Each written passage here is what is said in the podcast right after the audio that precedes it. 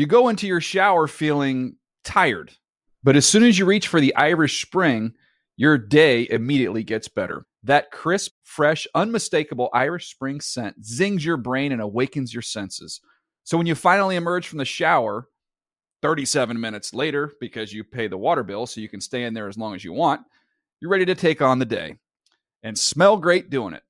Irish Spring Body Wash and Bar Soap. Fresh, green, Irish. Shop now at a store near you. Hey, it's Danielle, Will, and Ryder from Pod Meets World. Thanks to our friends at Hyundai, we were able to record a very special episode for you guys at the one and only, wait for it, Boy Meets World House. Take a listen. Are there any moments or spots on any of the sets we worked on over the seven years that you guys felt more at home, that were like your little spots on the set you like to hang out? I'm afraid it was the sink.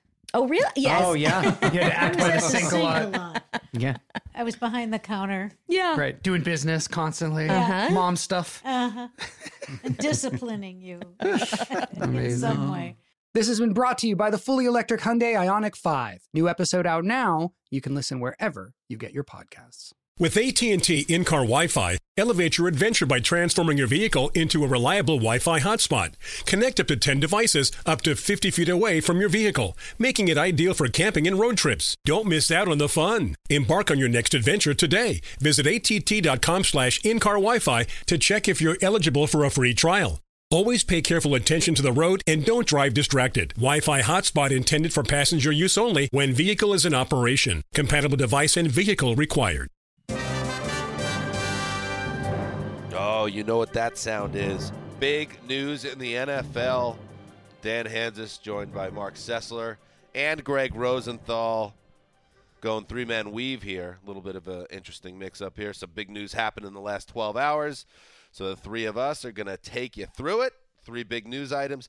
Then we'll throw to the show uh, that we taped originally yesterday that has your boy, Trash Take Man, Patrick Claybon, uh, with Wes and Gregg and Marc. I was with my parents. We keep pulling My you away from your uh, vacation. This is two times in like 72 hours. Yeah, it's Nine thirty, bro. little a little peek behind the curtain, uh, but we had that taped. You know, it's all in the can. It's beautiful. We're gonna take out the Antonio Brown section, but there's plenty of good stuff. Plenty of trashy takes. Marc bans a few words, and uh, so why throw that whole show out? But we should talk the big stuff. Don't throw out the baby with the bathwater. That's what they say. We right. won't. I mean, who would even consider that, ins- except for monsters? Right. Don't throw out a baby. Don't throw in out your general as a babies. life rule. Uh, literally a, a, a psychopath would Yeah. something like that. But, Bad you know. human idea. Anyway, let's get into it. Why are we doing this? Because we got to talk Antonio Brown, the drama. Remember a couple years ago? It was this one. I need Wes here. Uh, there was the uh, the basketball uh, free agent news. Uh, it was regarding a big man, as I recall, and everyone was going crazy. And there were gifs and videos of uh, players on banana boats together and uh, recruiting going on on Twitter. And it was a great snapshot of NBA Twitter and how fun it could be. NFL, we got a nice little fun, exciting Twitter evening. And it all happened because NFL Network insider Ian Rapoport reported that the Pittsburgh Steelers were quote closing in on a deal to trade Antonio Brown to the Bills to the Bills and that led to let's be honest a lot of derision chuckles a lot of oh Antonio got got uh, the Steelers did If you it lived in. Buffalo, I can I can imagine the Marc Sessler of Buffalo being very annoyed during that one hour. Oh, 'cause yeah. people were just slamming on the city of Buffalo. And I'm, I'm sure people came hard with the, the laughs at Buffalo's expense. I, I caught some fire. I didn't go after Buffalo. But what I was laughing at, or what I was commenting on Twitter, because everybody had a couple tweets, was just how horrendous the fit was. And it was just a disaster if it was going to happen. Well, it looks like it's not going to happen uh, because uh, we had reports that Antonio Brown, who he himself tweeted fake news immediately after uh, uh, Ian's story broke, the Pittsburgh Post Gazette's uh, Gerry uh, Dulac Dulac reported that Brown the Brown deal fell apart because Brown refused to go to Buffalo. Uh, and this trade is not going to happen now. Adam Schefter also reporting that it's not going to happen. Bills GM Brandon Beane confirmed it, stating the team, quote, inquired about Antonio Brown, but ultimately it didn't make sense for either side. Gregg, uh, a lot of drama, a lot of chatter, a lot of fun, but ultimately Antonio Brown is still looking for a team. Yeah, you know, in a wasted uh, couple paragraphs I had, you know, starting my winners and losers of this trade. Josh Allen, no- Loser, Gregg no longer a winner. Uh, no, I stopped it pretty soon because it didn't take too long uh, into the night, as you mentioned, because there's a lot of people that went to sleep, probably thought Antonio Brown was on the Bills, but it really didn't take that long uh, until some doubt started to be uh, sprinkled, including from Antonio Brown, as you mentioned. And it's just a reminder in these trade situations, and I think the same can be true in a lot of them, but especially this Antonio Brown one. They have control. You, you can say they don't have control, but especially Antonio Brown, who's made a lot of money and isn't afraid to be a, a pain in the butt, can just make it clear immediately no freaking way. And I think that's what happened here, and that's why you know you feel for Ian on some level because I think if Antonio Brown uh, was was fine with it, it really does sound like the team obviously the Bills obviously wanted him. They obviously had the best offer, and now you just wonder what the Steelers are going to do. Yeah, I mean the Bills were. It's one of the rare, uh, rare non-trades where both teams involved come out looking less powerful and uh, with more mud on their face because Pittsburgh, like it, it, it, and not every player can do this, but Antonio Brown is going to control where he goes because he doesn't need football, so he's only going to go to the place he wants, or he'll not play football at all. He says that, and he did. He said it again, and he. It sounds like he stopped this trade, and the Bills weren't willing to call his bluff. That's right. Like they this, too. could, they could, but if you're the Bills, yeah, do you want that? He had told Darlington, uh, Jeff Darlington, our old coworker last week, if they want me to play, they're going to play by my rules, and if not, I don't want this guy? Honestly, who would want this guy on their team? I, the things that he says, it just sounds like, and he's a 30 year old wide receiver. That's a different conversation. But this whole episode to me continues to not shine a flattering light on Brown. But also, it does. It is interesting how in the NFL, if you are at a certain level of stardom, you can dictate where you go, despite the NFL being all powerful and you, the I- teams seeming to have holding the cards at the times. The players, especially the star ones, have power. I mean, even David Irving, who's walking away from the Cowboys, had an Instagram live story last night where he was smoking a massive blunt and basically said, "I'm done. I don't." He, I, he said, "I'm not a millionaire. I'm not rich, but I don't need football anymore." And it's a different That's world how I want 19. you to go out, Marc. Oh, I, absolutely. I thought it was a fascinating uh, look behind the curtain of David Irving's life. But I mean, honestly, the one thing I thought about with Buffalo because I do feel for like the Bills fandom and the whole situation with Buffalo on this because if you restarted the NFL from scratch today, it's one of those teams that would never ever have a franchise. There, no one would ever look to Buffalo to start an NFL Right. team. But there is a competitive disadvantage when you are in free agency, when you try to kind of convince star players to come to. Western New York, where it's four degrees six months a year. There's very little to do other than pound beers in your basement.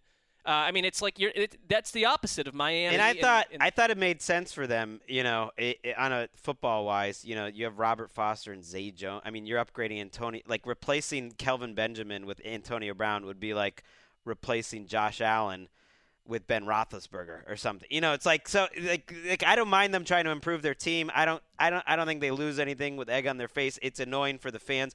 Uh, my thing is like who's stepping up here. The one of the interesting things is the second this trade went down, then there were some people, including Diane Russini with ESPN, that's like, now that this is out and it's happened. Oh, by the way, the Packers were a really serious suitors, maybe the next most serious. They were trying to keep it under the radar, but now that like the news is out, I feel like I can you know use those sources or whatever. And so because I'm just wondering who where this goes now because the Titans supposedly dropped out, the Raiders I think are still in the mix. That's you know we have a whole you know back and forth with Wes and Claybon yesterday, uh, Kansas, where they went at it. You would have liked it. Ooh. That- well, and we basically said that, that he was lost- going to the Raiders. yeah, too. the loss to the Sands of Time. We're not going to What ha- include, include that The old a one-team race for Antonio Brown seems so long ago. Right. Right. That it, be, and just kind of making that same argument uh, that you just said, like who wants this guy?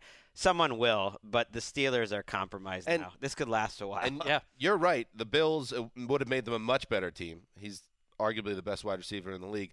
But if I'm a Bills fan, and I have empathy for Bills fans as a, a sad Jets fan, um, you, you shouldn't be too bummed about this because it would not have been a good fit if, if they if they were able to make it happen. And he, he they called his bluff, and Antonio Brown decided he he did want to play football, make millions, even if he'd be unhappy. It probably would have ended up in it with a huge headache. So there's that. That's the positive spin for for a Bills fan. Uh, but now we'll find out what happens next. The P- Pittsburgh Post Gazette reports the Steelers are still talking with quote several teams, and there is no quote hard and fast deadline of Friday. So So they've lost all control. it, the whole thing is a complete. That we're, we're setting deadlines. Come to us with your your offers with a nice red ribbon around it, and we'll decide what we want to do. No, you won't. You nailed it. Um, You're loving this as a Browns fan. He's loving seeing the Steelers Well, it's you know, listen, hanging in the wind. they're burning from within. I'm rewatching. Like I said, my parents are in town, and I'm uh, rewatching Succession, the HBO show, which I Great quite show. enjoy. Uh, the I believe second episode is titled uh, "Show at Factory," and I feel like that's where we're at right now with the Steelers' uh, attempt to trade their iconic wide receiver. It's a show think- at Factory. you want to move on to the next news item? Please. Case Keenum is moving again. The Redskins uh, have acquired the quarterback along with a 2020 seventh round pick from the Denver Broncos in exchange for a 2020 sixth round pick. Uh, Case Keenum um, also gets a, a half a mil, what they call a restructure bonus, uh, and he'll make seven million uh, this year. The money that he got paid, uh, the contract agreed to with the Broncos, and the Broncos, as you imagine, to move this man off their books after acquiring Joe Flacco, it was going to hurt. So they're going to pay half of the salary of Case Keenum. So here we go, Marc. The Redskins, who are in Alex Smith uh, limbo slash purgatory right now, find an, a short term answer. Case Keenum is Mr. Short term answer. And if you look at it, for what three and a half million, four million. It's not a bad stopgap when I look at it, but I also know if you're a Redskins fan, you're probably not doing backflips. Why is Case Keenum nixing this trade and saying I'll sit out and do nothing unless I go to the team I want? I mean, from a from a financial angle, fine, it, it checks a box. I don't know how you could create a more underwhelming bit of news for Redskins fans outside of this. I just think they're still going to draft someone, although they still have Colt McCoy, who internally they also view as a starter. It is a muddled. I don't think their quarterback room gained to me any momentum or any extra bit of talent with this. They it is it is one of the more depressing quarterback situations in the NFC, in the entire league, in the entire world. What, Right. it did, what it did gain, Gregg, is there's some structure in place now, and we didn't have that. I guess- at the, at the very least. Well, you have Colt. Mc- to me, Colt McCoy is filling the same role that Case Keenum Exactly. would. though, that in- guy can't play more than two weeks without dislocating his shoulder. That guy is not an answer. Okay, and and I do get the argument. You're right. You're just paying Case Keenum three and a half million dollars, and so that's fine. I mean, that's like half as much as Chase Dan- right, it's fine. Daniel Right. is making. That's fine. But I think Roto Pat Patrick Daugherty at Roto World. Great, great uh, coach rankings article this week, by the way. You put it well. He said, "How about instead of getting a bargain on Case Keenum, just not getting Case Keenum?" because what it does is Case Keenum is like there's a ceiling to Case Keenum. You know what Case Keenum is. He's on his 17th. and it's He's like on a his fourth- hobbit's house. It's not even a normal right. person's so house if, ceiling. if I'm the Redskins and you you have no long house. you have no long term, I want to take as many swings as I can at just a chance at it doing better than that. And to me, Teddy Bridgewater is a chance at it doing better, or Nick Foles or whatever. And I know maybe they would have been more expensive, but it's the quarterback position. You have to take chances. In case Keenum is not taking a chance at all. It is just accepting this low level of mediocrity. It's shooting for seven wins, and I think you got to take as many swings. And to me, Bridgewater is a swing, and and Case Keenum is not a, a swing. And and they probably will draft someone, and that'll make it better. But if they don't, like they haven't drafted anyone under Jay Gruden. Well, I, I, I could. I think you said that perfectly well. But I think you have to draft someone and then be totally open with because I don't want to spend all off season because we've done this with Case Keenum like three times. I don't want to spend all off season, you know, figuring out what Washington's offense in case with Case Keenum is like. He could easily be cut if they drafted a rookie who had a great camp and a great preseason and they love Colt McCoy. Hmm. Well, he's a better, Case Keenum could be he's out. a better backup than Colt McCoy to me. That's- He should I make don't the know team. Case Keenum, I- I don't want to like totally.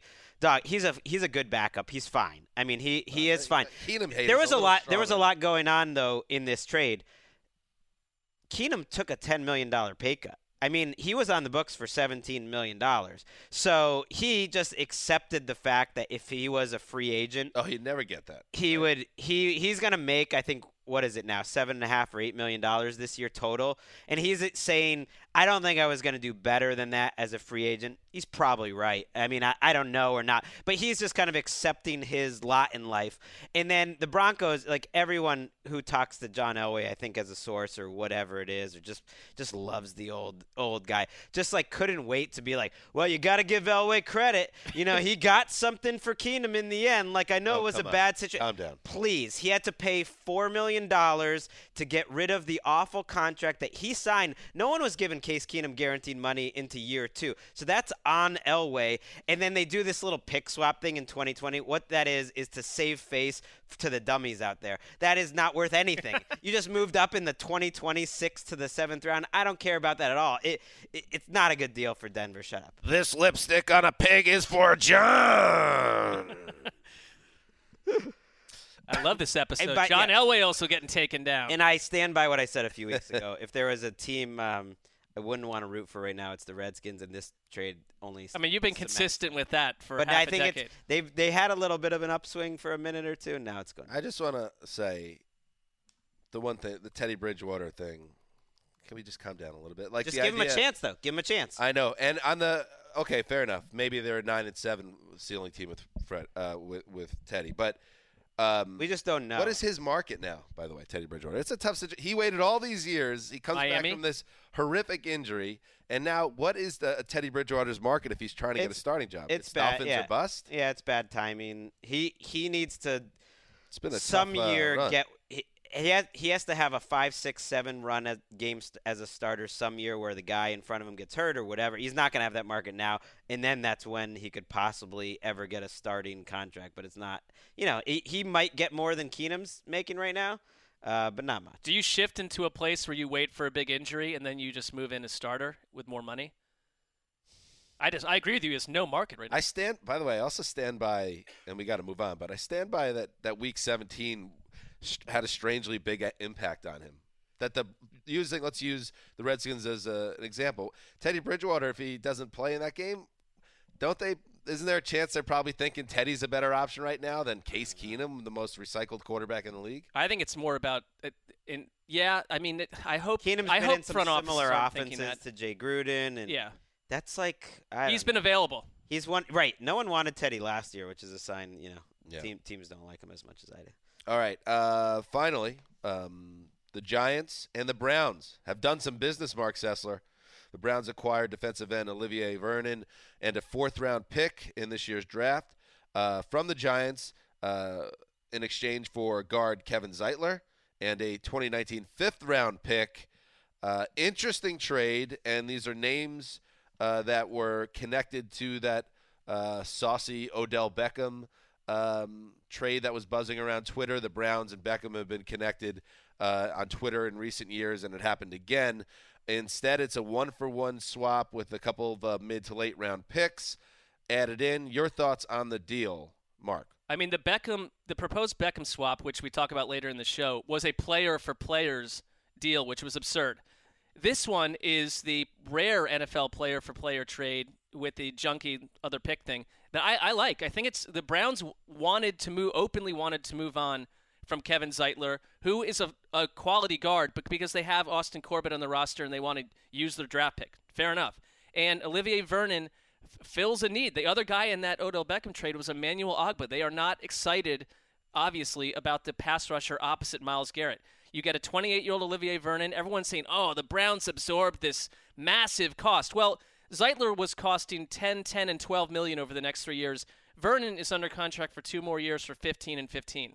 I like it. It's a dra- it was it would have been a huge draft need for them otherwise, and you find out if it works or not. He also moves back to a 4-3 defense, which is more his traditional spot. Zeitler was Pro Football Focus top pass blocking guard uh, last year. So that to me, He's one of those guys PFF seems to love. I think more than the Browns. I think it's a lot great of for the Giants. It raised eyebrows, um, and I'm just reading about it as it happens because Vernon gets paid a lot of money for not a lot of uh, production for the Giants, who were l- desperate to move him, and they end up getting a guy that is in some circles seen as the best in the business, at least from a pass blocking. It seems like a big win for the Giants. I think it's a win-win. I actually would rather have Olivier Vernon because to me, he these are two ultimately slight disappointments as free agent signings. They were both top 10 guys on our top 101 list when they were free agents. They both got huge deals.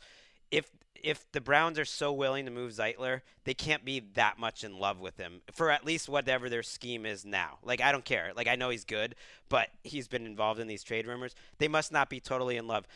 Vernon is productive when he plays. He's not a big sack guy, but he's a pressure guy. He's kind of like Brandon Graham in Philadelphia. Like he gets pressure when he plays. He's had some injuries, so there's some risk, but he's a pass rusher that's 28. I don't think it's crazy to pay him 15 million.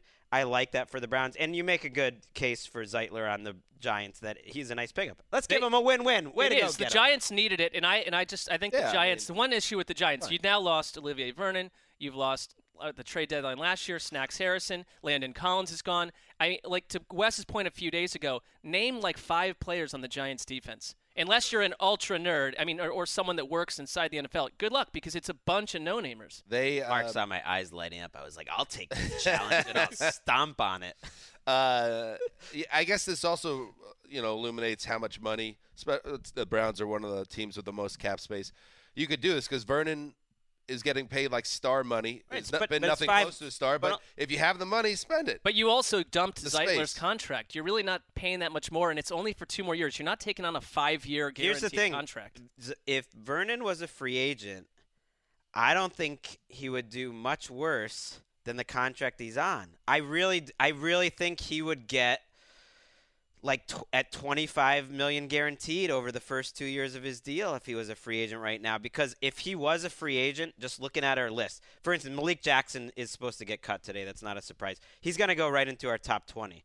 I would probably have him right around where Olivier Ver- Ver- Vernon would have been a top 15 to 20 free agent. He would have gotten paid by someone 12, 13, 14 just because he's a young guy who can play. to your point, and yeah, I agree. It's a win-win. To your point, though, why why not go the draft route and take a swing on a, a prospect who's Well, better think- and cheaper than Vernon? I think they, I think they can because Yeah. again, this is a two-year commitment to Olivier Vernon, and just so we don't have to come And it'll back be here, easy to cut. They didn't give him any. Right. If it doesn't work out, they'll cut him next. and just so we don't have to come back here in two hours from now for another emergency update to this, Gregg Malik spilled the Jackson, coffee. Malik Jackson has been cut, okay. as has Carlos Hyde from the by the Jacksonville. Another Jaguars. spill by Gregg, by the way. It just happened not It's to be just not on technology this time. The the the coffee was behind his laptop. My laptop was in the vicinity. That would have been horrendous if Gregg's uh, Well, this is sloppy ways could have cost me in a big. Well, this, you know, was a beautiful, you know, kind of those mug with the small opening. So barely any came out. Let's calm down. All right, good uh, good breaking news convo. Thanks for coming Uh, in, Dan. You oh know. no, you got to grind. It's You know, hard. I this news. What about me? I came in.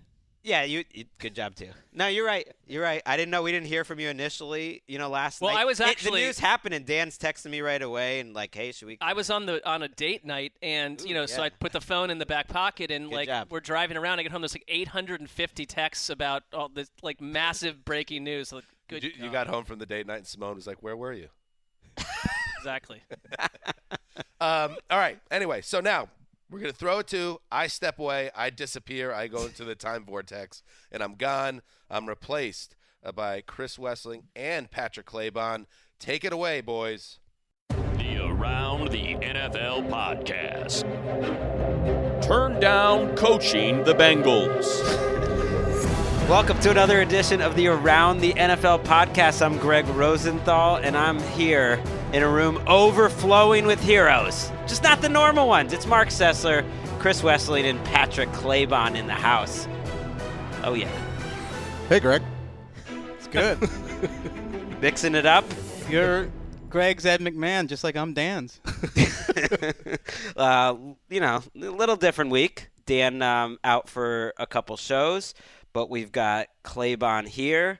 It's kind of the calm before the free agency storm, but uh, a lot of people chirping out there, and that means uh, there's just been a lot of trashy takes just kind of piling up over the last few months, and that's where the man Patrick Claybon comes in and he just cleans up that trash. and that's what I like to do. You know, I like to uh, sift through society's uh, refuse and get covered in it and have it affect my mental state and get really angry at it and then try to hold on to it. It's been a until I while can since share it with you you've guys. been in here, so you must have a, like a mountain of trash. It's been Oh, too long. Maybe since last off season. I don't. Yeah, know. it's it's been a while, but I understand. You guys are you know traveling the globe, uh, you Once. know, falling in love. you know, creating progeny. I mean, Wes is yeah, Wes has been in love for quite a while, but yeah, he has a wedding coming up. I believe you have some wedding related activity this weekend that you're flying off to. I have a shower in St. Louis. Yes. Is- Why do you for- have to be there? I believe me, I've asked that question. Support.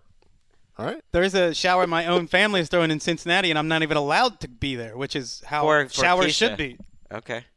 So that's what you're doing. Uh, Tamposi, the loose cannon behind the glass, is alive and Alive well. and well. But she's You heading sound off, better. Oh my she's God, thank heading God. off to a European vacation. So there's just like a lot going on. Oh yeah. Are you ready? Are you packed? Are you ready? Like what's? I'm half packed. I got to pack a little bit more tonight, and then I'm gonna take off.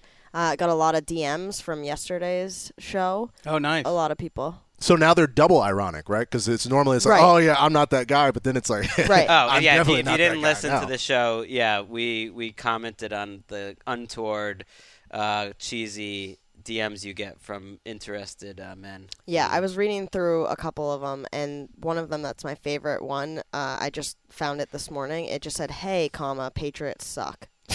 I like that Oh, one. that, Well, that's- that's sure. I was like, away. "That's not my Megan, like. Why are yeah. you Why are you sliding into my DMs to say that?" Well, Are should- any of them creative or entertaining on any level? I mean, no, they're kind of lame because someone's like, "I hope my girlfriend in my photo shows you that I'm not a creepy guy." That's another. Yeah, that's kind of another way to do it. Hey, of, what? Like, I'm not normal. Someone was like, "I hope you know that by looking in my photo that it's me and my girlfriend, you don't find me being another creepy guy."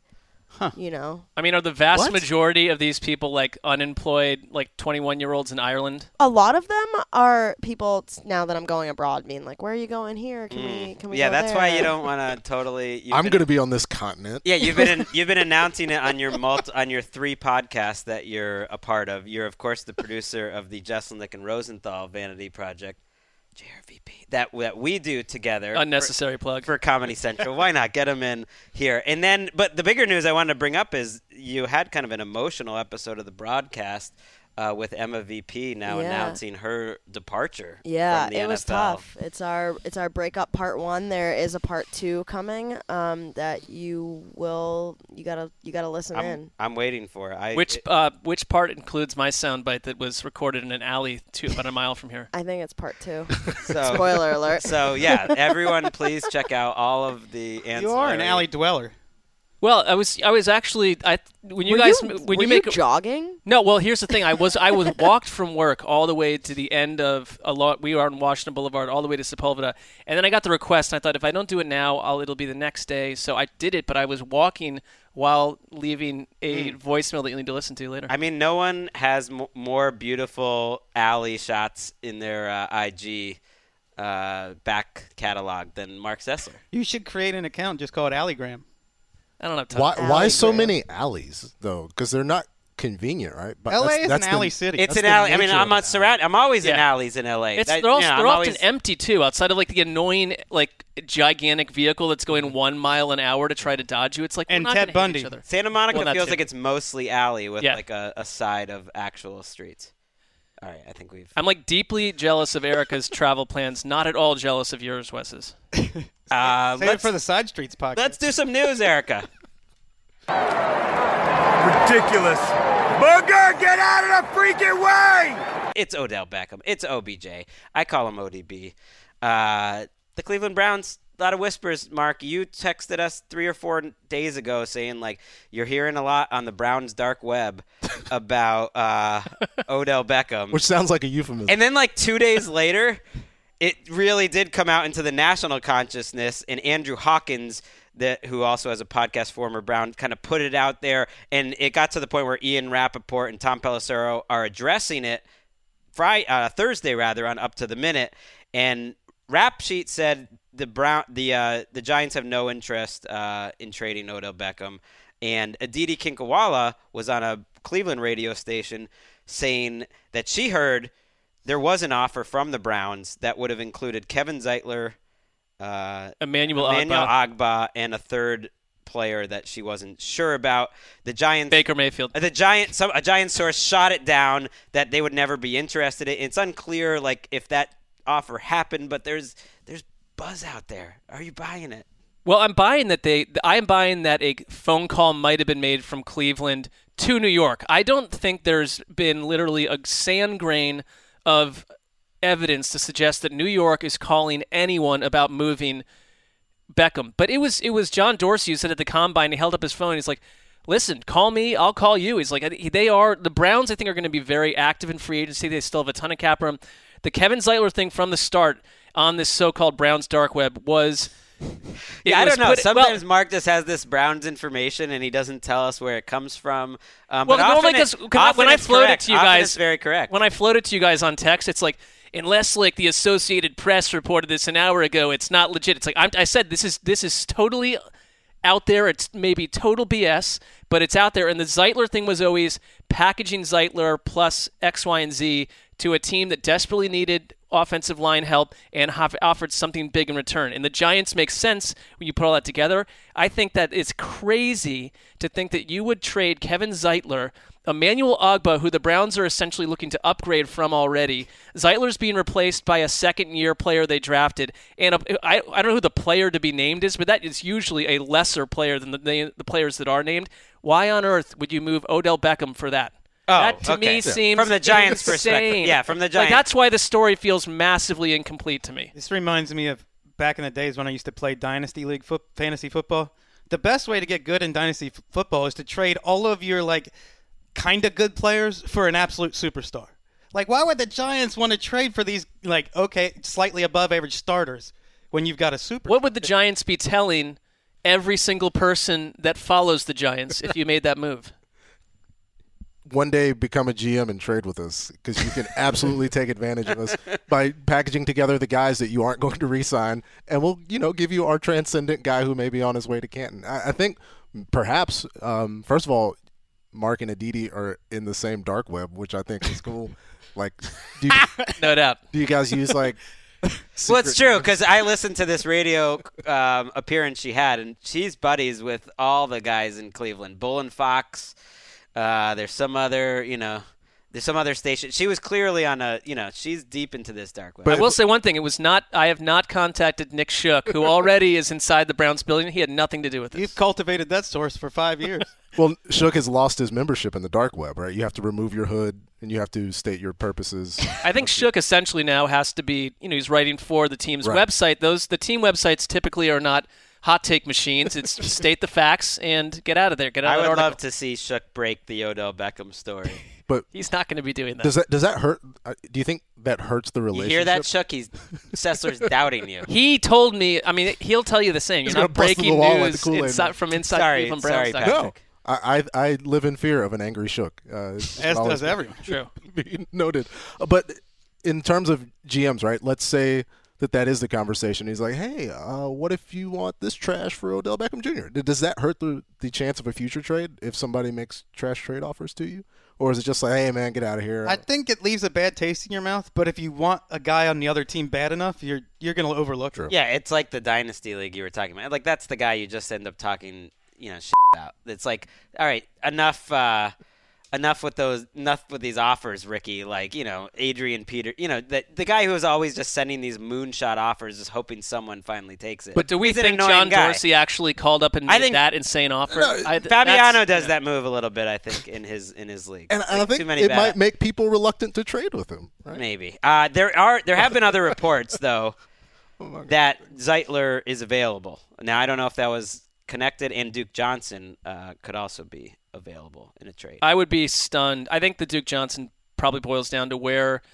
the Kareem Hunt suspension is, but Duke Johnson is someone that they have never figured out to how to how to actually maximize under multiple multiple coaches, and he's sort of the guy left out of the mix at this point. Little surprising Zeitler would potentially get traded. One of but one of the highest paid guards in the league, and I guess they like his his back. Well, they drafted Austin Corbett last year in the second round, and he sat the bench all year. So they're probably looking to play him and cut Zeitler's contract. So Zeitler could be part of this whole trade uh, tsunami, as uh, Patrick Claybon once named uh, named it on uh, Tsunami. NFL Network.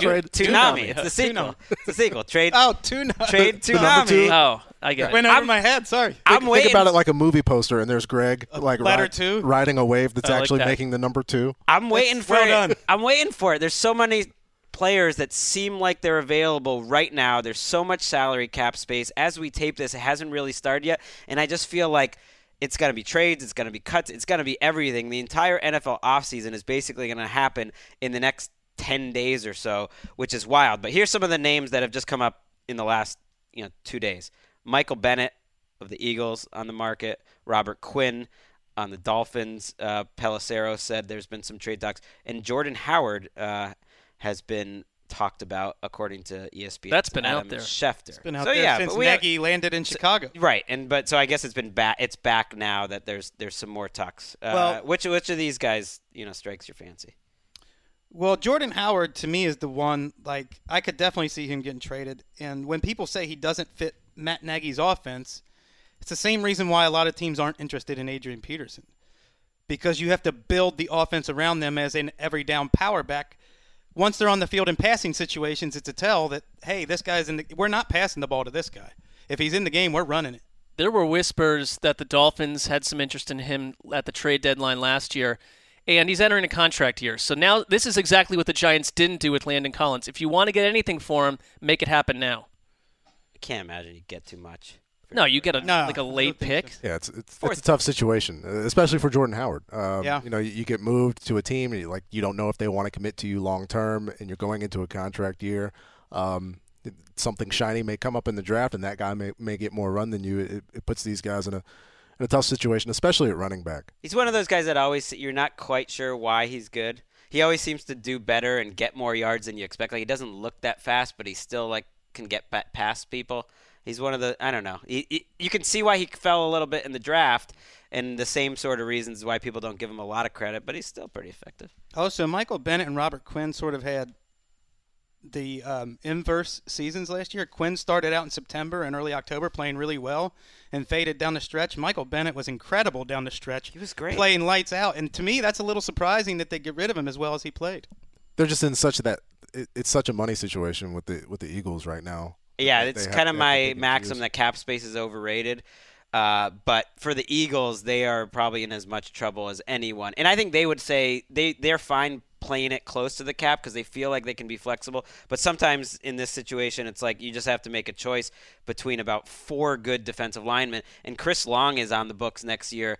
He's a great value, and so you you know, and he's been you know he's been there a little longer, and and Bennett's older. I'd, I'd like to see Bennett in Atlanta. Uh, they've had some issues trying to keep Vic fit. Beasley healthy. Um, That works. Get him to make some plays. Uh, Yeah, there was the, that part. the playoff game uh, where he He would be a great didn't fit. get into double digits in plays. Uh, purely healthy. Brooks Reed was playing a lot. Uh, yeah, get, get, Well, with, I like, think on, like- on the Robert Quinn front, though, it's like this is one of those classic. The Dolphins are looking to trade him, or they're just going to release him. He saves them 13 million with zero dead money if he gets cut. They're gonna cut him Hang every, on. every September because I used to love Robert Quinn. There was that one year, I think it was 2015. where I was convinced he was gonna be like the next great defensive player. And every year he seems to start off a house on fire, and then you know he has these chronic back issues, and it and I think that's probably what ends up showing up by November, December. So yeah, they'll probably cut him. I thought the Giants were gonna cut Olivier Vernon, uh, but Kim Jones and uh, Rap Sheet said on Up to the Minute that it looks like now they're gonna keep Olivier Vernon. They couldn't. You know, he was maybe available in a trade, but he's making a lot of money. I think that's telling about the pass rush market that they, that they will keep him, and I think it's smart. To Well, you have Emmanuel Ogbah coming your way, so you don't need Olivier. Vernon. He's only 28 years old, Olivier Vernon. It's like they're not going to get better by continuing to cut the, and Another get rid of their best players. Also, another guy who played really well at the end of last year. That's right. What's I wonder what it does for the free agent edge mu- rusher market when six or seven guys are getting the franchise tag. Like, does that ultimately hurt how much the guys are getting paid, or does Hmm. it raise them? I mean, it's. I think what hurts No, think just as much is this draft class, which is that's meant to be the position. No, I think it helps it. So I think you're talking about Preston Smith, Za'Darius Smith, and then potentially Dee Ford on a new contract. Like I am not buying that he's going to be a member of the Chiefs. If he's available in a trade, I just don't understand why he wouldn't get traded. Because he's it's hard to find guys like that. Like and if if it only takes a, a maybe a third round pick to get D Right. Ford, and and I would guess that's the case if if they're willing to trade him. Like someone's going to do it by April.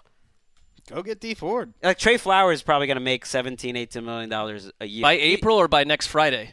maybe by next Friday for Dee Ford. New NFL strategy: uh, collect as many threes as you can, and then wait for wait to trade for guys like Dee Ford. I love it. Cycle them out. Right. I think trade like veteran trades, mid mid round trades is kind of uh, a nice move that the Eagles and the Rams and the and the Patriots have done quite well over the last few years. And another one is picking up these guys like Michael Bennett. I think that's the new money ball. 33 year olds on one year contracts that are actually still good at football. Everyone's so afraid to pay them. They help you win Haven't games. haven't the Patriots been doing that for 15 years or more? They have. Yeah. Yeah. Like, hey, if you want to win a championship, come play for us for cheap. You just woke Erica up. I know Erica's got a big old smile on her. I haven't seen you smile all week. You do look like a totally different I person am- than I'm than new. 48 hours ago. Oh my God. Which is how you make Patriots fans happy. You, you discuss value because that's that's, that's what they that's what they look at. Look What at are you the big talking about? smiles across the room. I know. What are They're you so talking about? I don't. I don't. I want to keep Trey Flowers. I don't Yeah, care. but you're what- not even a real Patriots Yeah, fan. but- you're I'm- already looking forward to I'm not the, following I'm them the anymore. realist. I don't know if you listened to Monday's show, but I was there when Doug Flutie went around uh, around uh, end there, scored a touchdown on the Colts. I in was also there when you said, "I can't wait to dump the Patriots." as yeah, the say team." that. subreddit, Gregg, is like just. I know. I know you don't. You don't that. vent, Gregg. You don't. You don't really believe Hey, in the one, subreddit. Yeah, but, one reason why I don't read the subreddit ever.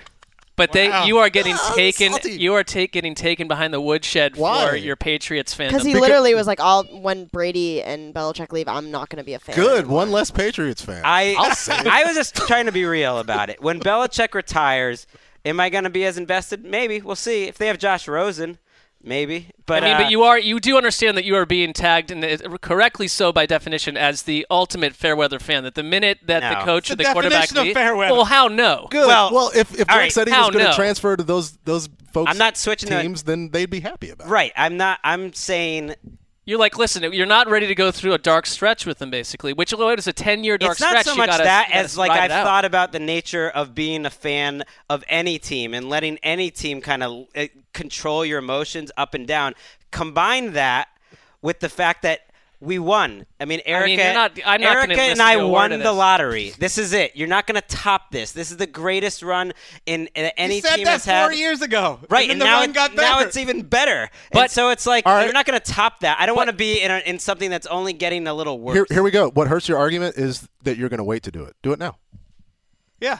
Do it now. Well, Belichick's still there. No. What, what does now. it say about your character that you jump the minute things get tough? That's You not. should- you should jump that's now. Not how I look. We've at had this well, that's how, but that's how everyone else is looking at it. it. You Well, may not. They're looking at it wrong. no, they're not. I had a great conversation. Not in conversation the world of fandom. with McDaniels in an elevator at Combine. Wait, who's Barrett- you're just Josh on a last McDaniels. name basis? Okay. Yeah, we he- we shook hands. She calls him Mickey D. Josh.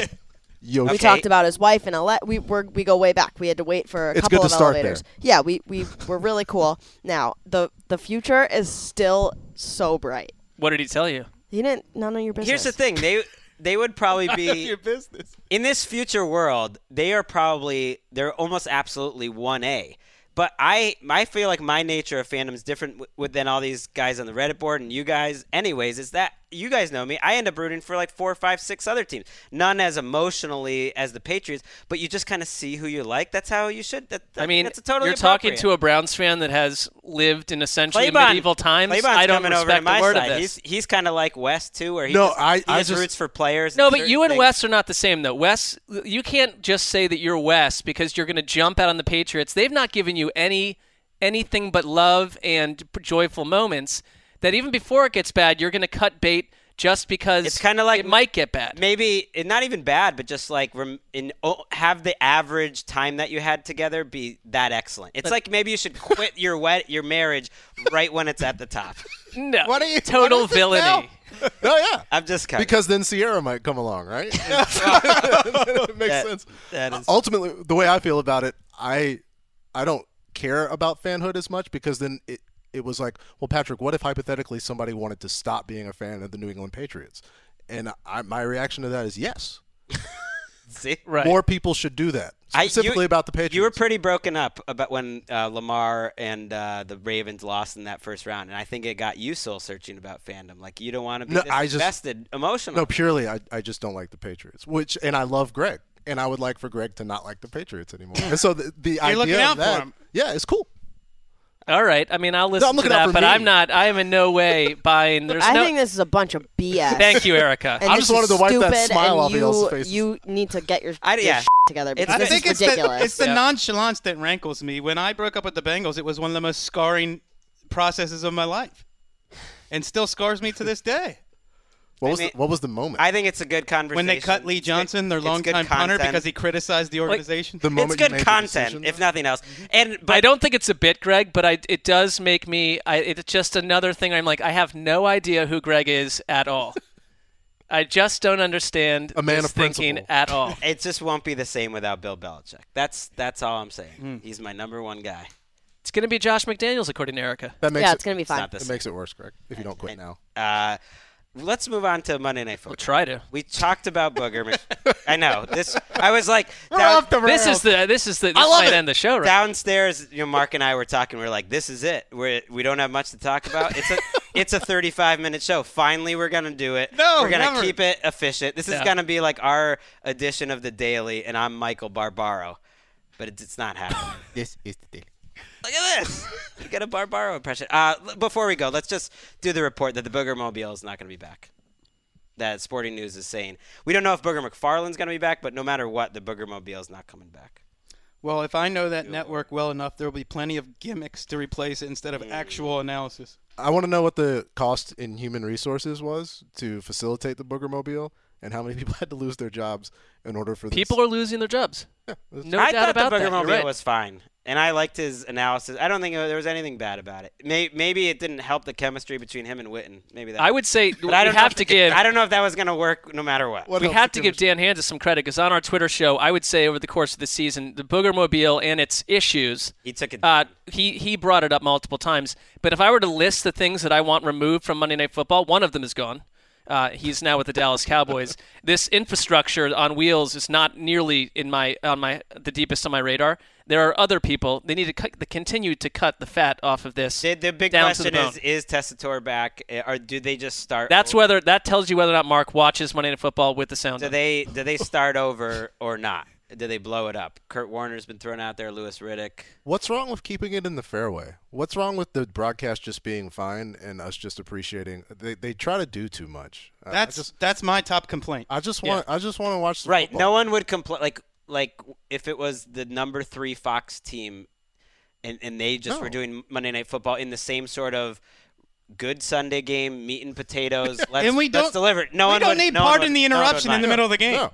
We don't need It's like not a whole debate about everything. It's like a lot of it's the, the answer though. I think is like a lot of reasons why corporations are sucking the soul out of America. Floundering. frustrating, um, and that's it's people having to justify their jobs. There's a lot of people on the payroll, and there's a, so that just means there's a lot more people having to justify what they do by somehow being part of it and making a decision or adding this or that, and it's just They could always cut salary at the top, but they never do that. You're you, you like you walk around our building, and we don't go to meetings mostly at all, which is we've amazing. gotten out of them. We used to a lot. But you walk by any like room that with more than eight seats, and it's just a bunch of people sitting around, and you know that nothing's happening in the meeting. And there's always every meeting you go to has three or four people that must inject a comment just to say, "Listen, I checked a box. I'm here. I'm engaged mentally. Your comment is wasting And our time. You've said nothing of value, and yet somehow inside you're building cred. It's yeah, but that's a lot ridiculous. of people's jo- jobs. I That's what I'm saying. That shouldn't be a job. When there was a surprising, you know, there's been a lot of departures at the top level of the NFL over the years, and I've heard different things. You know, when people have been forced to leave,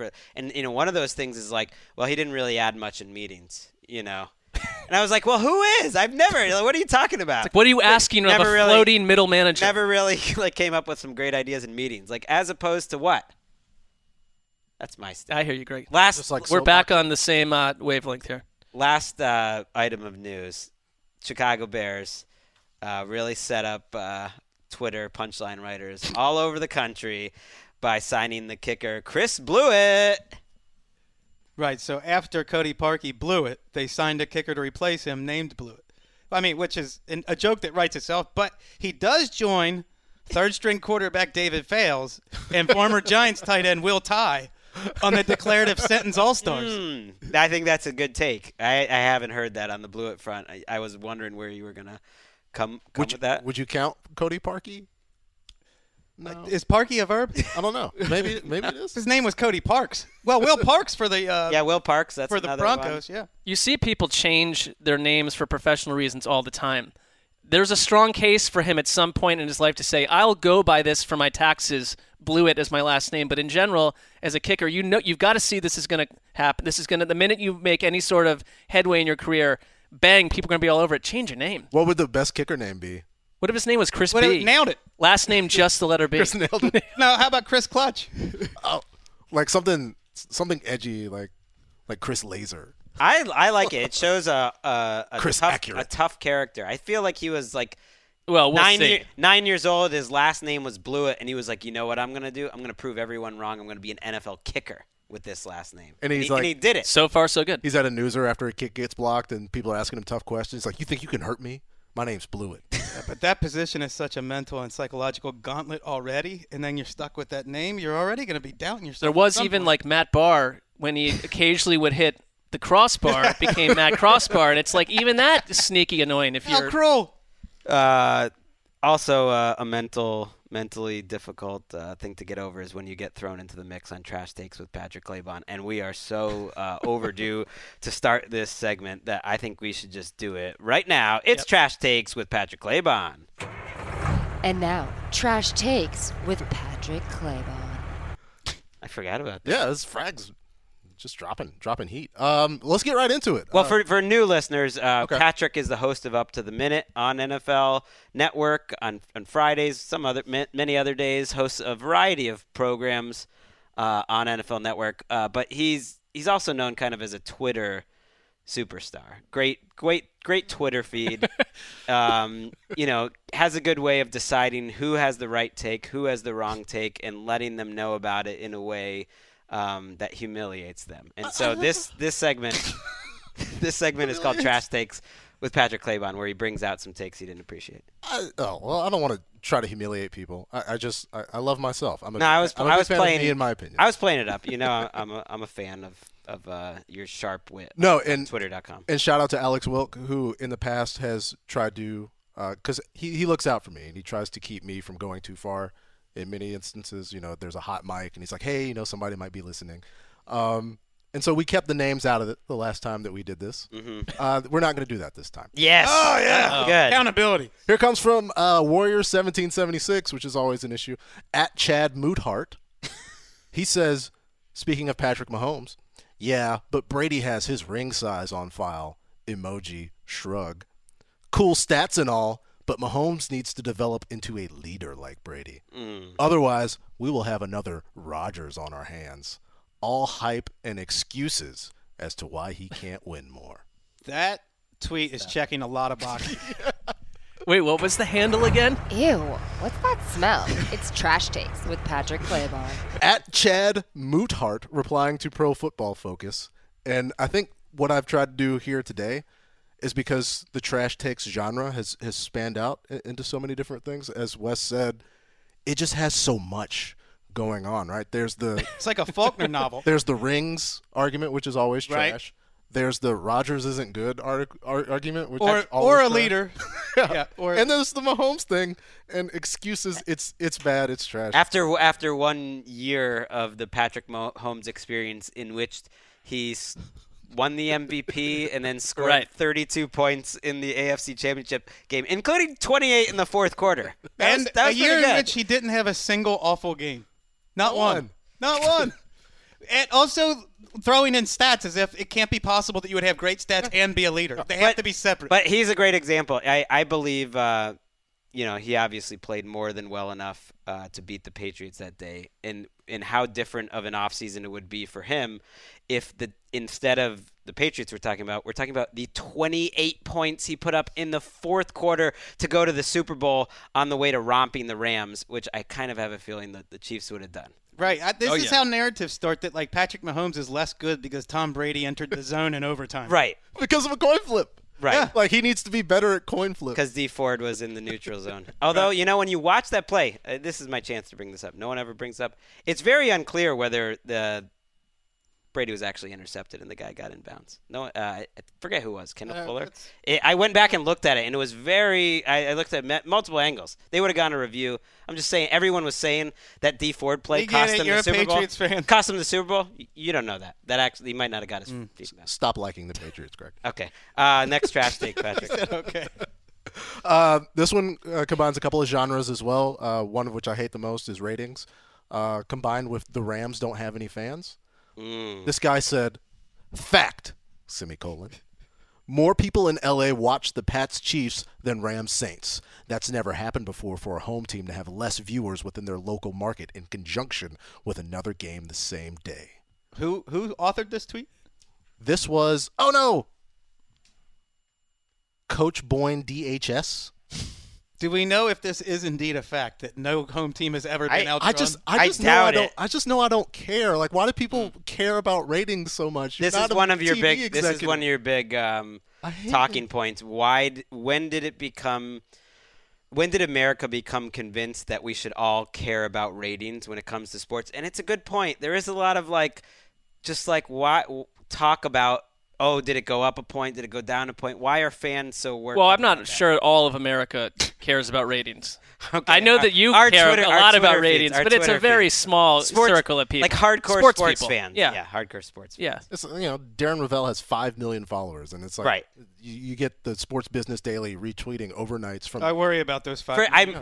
I'm hesitant to say something as declaratively, you know, and potentially stupid as this guy did, but I bet there's no way that that he's right about that. Anyways, first of all, if the Rams were later in the day, they would have gotten the bigger rating. They got a totally normal rating in LA and nationally for that game. I, I remember it was up from the year before, but the second game always gets bigger ratings. That's just how it Well, we'd have to look. I, I thought I read something similar, but I, I think uh, number one, the, for me, Los Angeles is different than any other city in the entire country, and I don't care what sports ratings coming out of Los Angeles are for anything. Right. And it's a huge sports. It is a huge sports town. It's just not a huge local NFL team town. Not like yet. the NFL ratings get huge, are huge here. It's just you know, there's 20 different teams to root for. A lot of different people. I care about a subscribe to this theory now. I don't care at all about TV ratings. It doesn't. Bu- it doesn't I bother used me. to, and now I'm- doesn't Like, affect what's me it? What's it doing for? Did you like the game?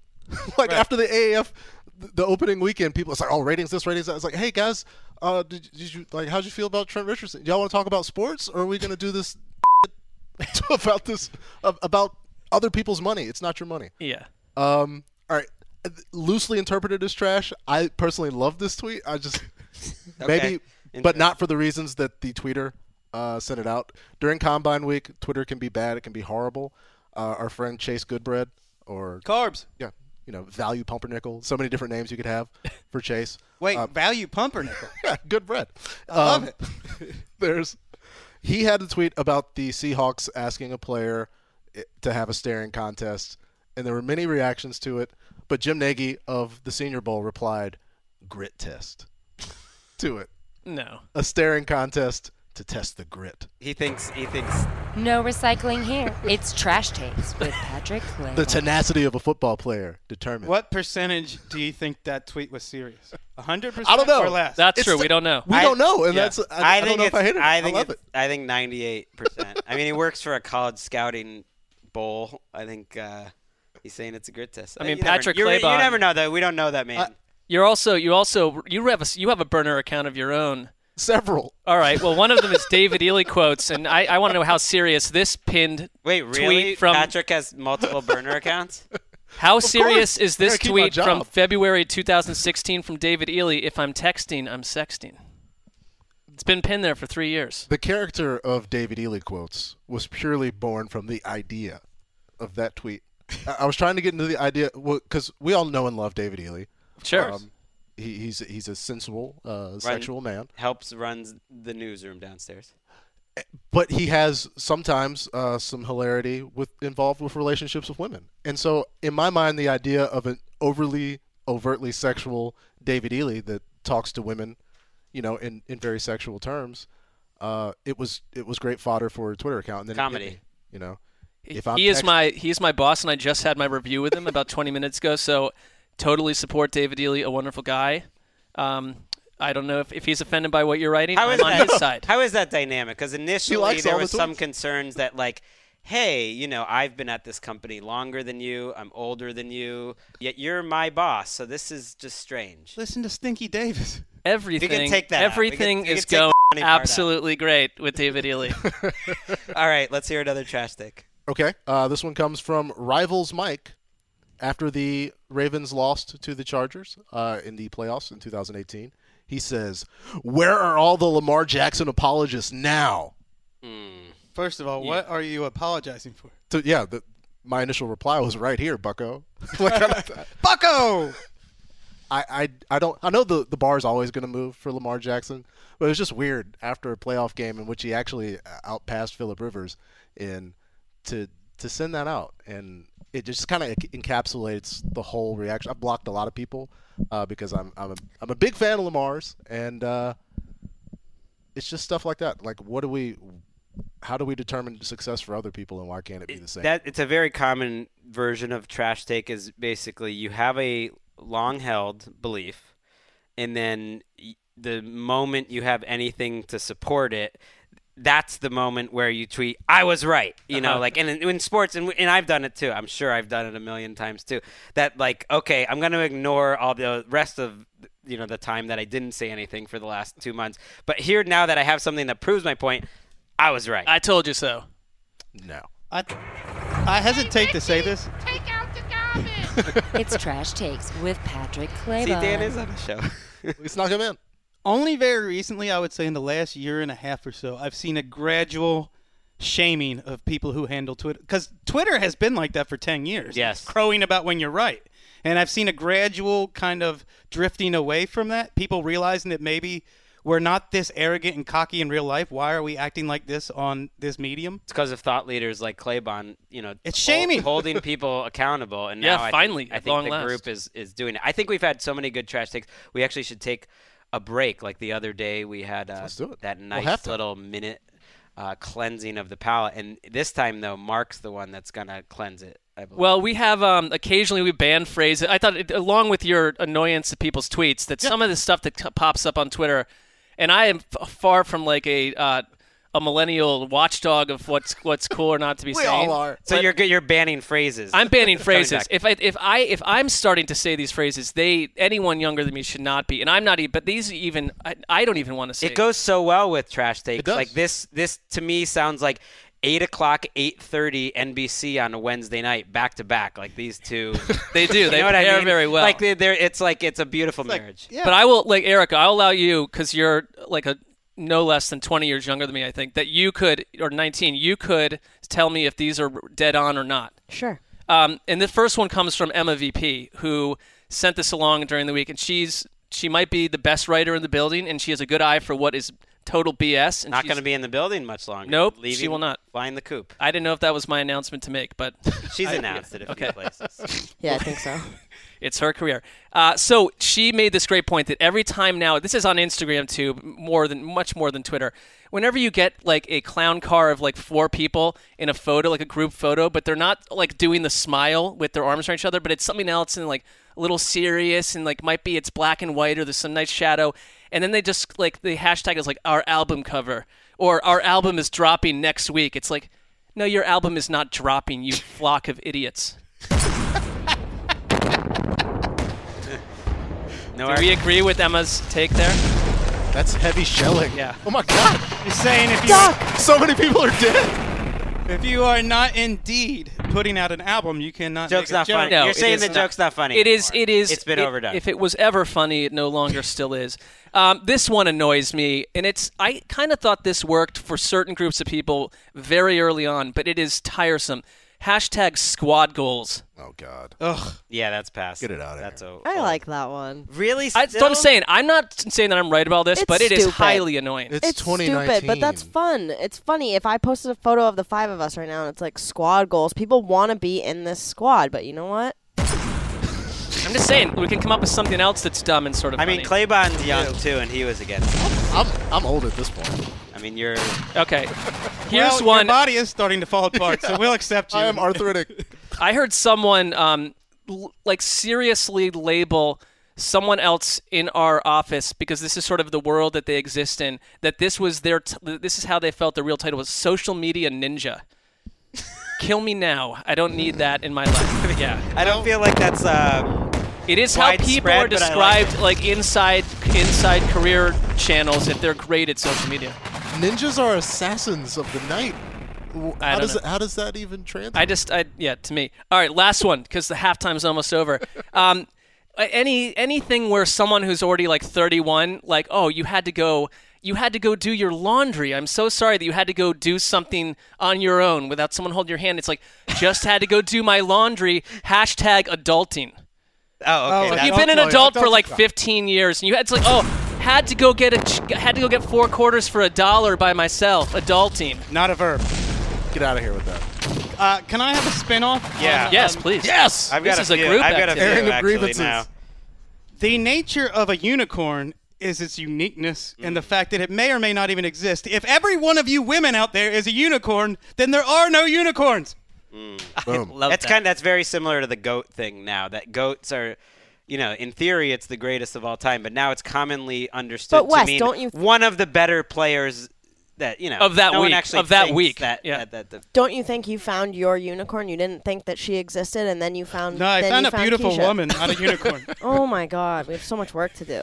Uh, t- s- to your point about like the ad- adulting thing, uh, I I think it it's untoward, it's um, unsavory. There's always like a lot of complaining of like, oh wow, now I'm re-, you know, it's something happens like a, a show is 10 years old or an actor you know is celebrating some anniversary and they're like like if that doesn't make you feel old you know it's like i'm officially old but it's always someone in their 20s or in their Right. 30s. Like you're not allowed. Even I, I would say we shouldn't even really be saying that on social media because then there, there's like the 50, 60. Like you're not allowed to say that in your 20s and 30s, Yeah. even young 30s. It's annoying. Don't say that. Could Wes and I say it at age 45? I don't even think bother. Don't even bother. No, I, I don't. It's wa- not I don't necessary. feel that way inside. It's, so. it's just like yeah. it's just like oh, I'm old now. Uh, and then how about blank is a mood. I'm, Oh, yeah, I'm no, done no, with that's- that. that's- I'm done with is like is a mood. I, I'm with you. You I'm gonna what go through your tweets right now because I feel like you just tweeted something. I would like never that. put is a mood. I It's just can't see Gregg doing okay. that. Here's the thing with is a mood. It's fine. Like I get, you know, it's cool, whatever. But when you can see in its current state how stale it's gonna be in nine months, then I already want to move past that nine months because it's eventually gonna be stale. I, I think the topic we've hit on is the memification of language and how Oh. things and words run their course a little bit faster now than they used to. And you're not going to Mm. have like cool won't be around as long, you know. No, and like blank to- as a mood was where I was with like lit the first time I ever heard X is lit. Like no, no, because there were a bunch of like jabronis walking around our office saying it's like you are not the person who should be saying any of these phrases. Well, repetition is the death of art and humor. Ooh. Gregg had a, a great tweet about slaps. Like, you know, this song slaps. Oh yeah. Well, I I, I had said I wish I was young enough to say a song slaps because it does. That is a. I think that's a great term For Um, now. But I don't think I'm. I think I'm past the point that I can say it. You know what I mean? Mm-hmm. I mean, I And think I you- am. yeah, I I think am. we Every- we everyone strongly agrees. agree with you. All right, let's get back to trash day. Uh, all right, uh, let's go back to the topic of language, uh, since this take and our previous discussion can tie into it. This from at Jerry Dulock, who said, "From the irony of ironies department, Oklahoma wide receiver Marquise Brown, Antonio's cousin, will meet with the Steelers tonight." That's not what That's irony not is. enough. It's not the irony of ironies either. No. And Ew, what's that smell? It's trash takes with Patrick Claybon. in fact, the the ironies department maybe you know they're they're seeing some funding cuts, and so they're they're trying to branch out, but that's that's just not. There's nothing ironic about that. Like he's Antonio's cousin, and they're related. Right. There's no, that. That's what's called the coincidence. Yeah. This is actually we've done this show so long that we're now. I'm now remembering. I used to make this point like five years ago on the show that that people mistake coincidence for irony, and like we need to try to get the word out there of what's a coincidence, what's irony. Maybe Claybon or someone else could be an official. Irony is a very nuanced word. It It's is. not easy for people to understand. In fact, Alanis tried to do everything she could to help us out by making a song without any ironic instances, which is ironic in itself. Yes. Yes. Done. Well, Yeah. she yeah she did not help. I don't think that was her. I don't think she was looking at it from in such a depth as you just did. But uh, fair enough. She didn't. She didn't help. Uh, here's another Mahomes one. This one from at L Running Three. Lee Running uh, is the name he chose for himself. Baseball players make a lot less money in their first five to seven years than NFL players. Oh wait, actually, this is uh. No, this is Mahomes. This is Mahomes. Baseball players make a lot less money in their first five to seven years than the NFL players, so that's a weak argument. If he keeps playing like he did last year, he's going to get paid. He just needs to show a little more humility. I've been a Chiefs fan since I was a kid. Maybe no longer. This guy's going to give up on the Chiefs because Mahomes isn't showing enough humility. Get the f- out of here. Here. It's That- trash. You might have to end on that. That's Wait. the worst take. A, a, a I mean, that- franchise that has been boring for your entire life. Now that they're exciting, you're going to give up because of some made-up thing about humility. Well, also because like Talk, talk about cutting off your nose to spite your face. And what are we pointing to? Right, has on the- he ever been anything but just sort of a teammate? I, That I would think be it was a in the replies to some commercial or something. Like the- Mahomes had a logo, or I don't, Oh who my God. knows? Yeah, if you were, yeah, that would be an annoying tweet, uh, pretty much about any quarterback in the NFL. But Mahomes also, it particularly doesn't seem to make any sense. So do we have one? Do we have one more we need to finish on? Do we- Um, no, I I don't want to leave out my friend. that was so strong. That last one. Well, yeah, it was it was strong. Uh, shout out to Andy Benoit. His tweets are horrible. Um, Jamie Collins has done less with more talent than just about any starting NFL linebacker. It- It's just a weird thing to say. Like, why you're diminishing the talent of all these other linebackers and saying that Jamie hasn't done anything. He had the torn MCL in 2017. Was this from like yesterday or something? yeah, it was, it was from yesterday. I was looking for another bad tweet, so I just went. so to the they've best said he, to find them. he's saying he's done less with more than anyone else. Yeah. Now that's wrong because there's so many NFL players. I mean, that's it's a bad take because Jamie Collins has had a good career. He hasn't had a Right. great career, but he got a huge contract. He started a million games. Uh, you know, he played in big moments. Like that, you could come up with a hundred people in the NFL that have gotten less out of more than Jamie Collins. just right now. diminishing the talent of a lot of people, and it's stupid. I don't like that one. How about? Uh, all right, I'm going to throw out one. Do it. It's from Pete Prisco. Oh, there we go. Oh, I like Pete. I do too. He's a great guy. I don't think he'd even mind this. It, it was just, it was this, it was this, uh, and it, this is just. I sort- think he'd mind. This is just sort of a group. No, Not gonna love it. This is just. It's not a football take though. That's why I don't think. Oh, you okay. know. It's like oh, Friday It- morning getting taken a- down on a podcast. It's a very, Great. it's a very common, it's a very common trash take on Twitter, and this was in response to some bill in the in the Car- North Carolina government that they're gonna change the current their grading scale to make 85 an A and, Oh, I remember and this. 70 a B, and his take was, "This is the participation trophy of grades. Can we get any softer?" As, as a as a community, First of and this is just like in general. I don't like the can are can we get any softer, or you know the youth of today uh, is softer bits be, only because that's the most consistent bit in human history. Every single generation, if you read the newspapers or any common media or anything from 1700, 1800, 1900 on. Every single generation says that about the previous generation. You're hating With- down the food chain. with no exceptions. And when you like dive a little deeper into this, it's just like they might make the tests a little harder, and like the, it make like it has nothing to do with getting. Well, yeah. In, in terms of that North Carolina they're story, not changing the average grades necessarily. Yeah, anyway. and one of the consistent things throughout history is is people not reading the article. Right, And- exactly. And, in that, they're not altering the grade scale for students. They're altering, they're ar- augmenting the grade scale for the schools in terms of their evaluation. Yeah. And so what they've done is lower the standards for the school, not lower the standards for the student. I mean, where was this when I was in middle school? I don't care. It just sounds like I would have it would have fared better. various, you know, fl- flagging quizzes left and right. But I wanna, I want to mute the words partition participation Yes. trophy from every venue in my life. Yes. But also, Gregg, I would say that there is an inverse relationship between quality of life and toughness. And as quality of life improves, tough or increases, toughness decreases. Hmm. And I, I- think I think evolution that- works against tough,ness. Lot That's my Well, that's if my that, theory. If that were the case, Pete Prisco's tweets would be a lot better.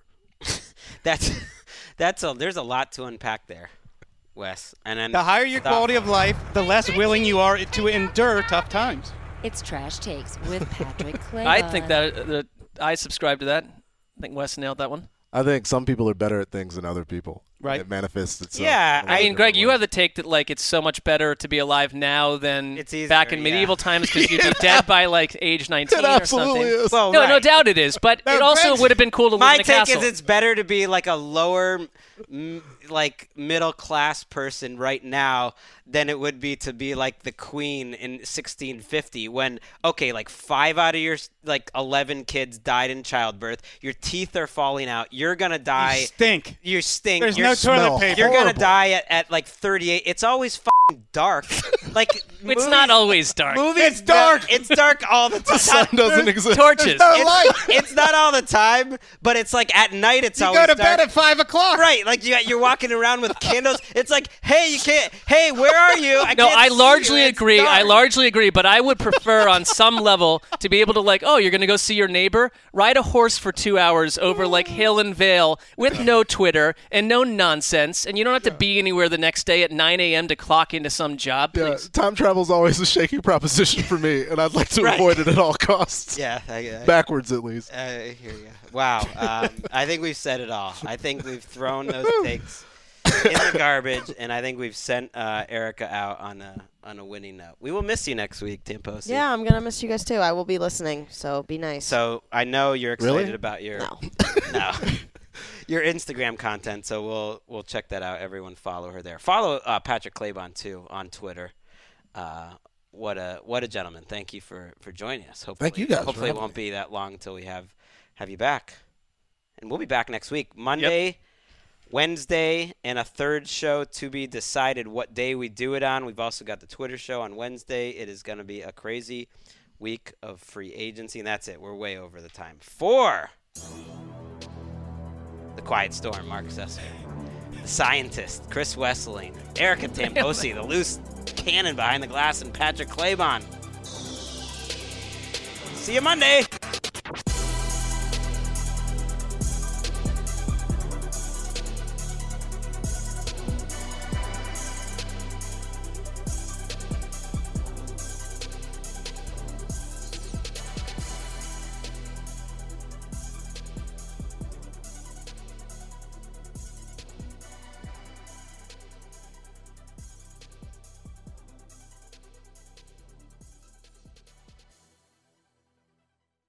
You go into your shower feeling tired, but as soon as you reach for the Irish Spring, your day immediately gets better. That crisp, fresh, unmistakable Irish Spring scent zings your brain and awakens your senses. So when you finally emerge from the shower, 37 minutes later, because you pay the water bill so you can stay in there as long as you want, you're ready to take on the day and smell great doing it. Irish Spring Body Wash and Bar Soap. Fresh, green, Irish. Shop now at a store near you. Zero Foxtrot isn't just a brand, it's a way of life. Founded and operated by veterans, Zero Foxtrot's unique apparel and gear echoes the grit of the warrior culture. Zero Foxtrot dedicates itself to producing content, honoring the sacrifices of forgotten heroes of the past, and connecting history to the present. Embark on a journey with Zero Foxtrot today at zerofoxtrot.com. It's not merely our products, it's about the ethos that we embody rugged, resilient, and timeless. Hey guys, you know what this playground could use? A wine country, huh? A redwood forest would be cool. Ski slopes! Wait! Did we just invent California? Discover why California is the ultimate playground at visitcalifornia.com.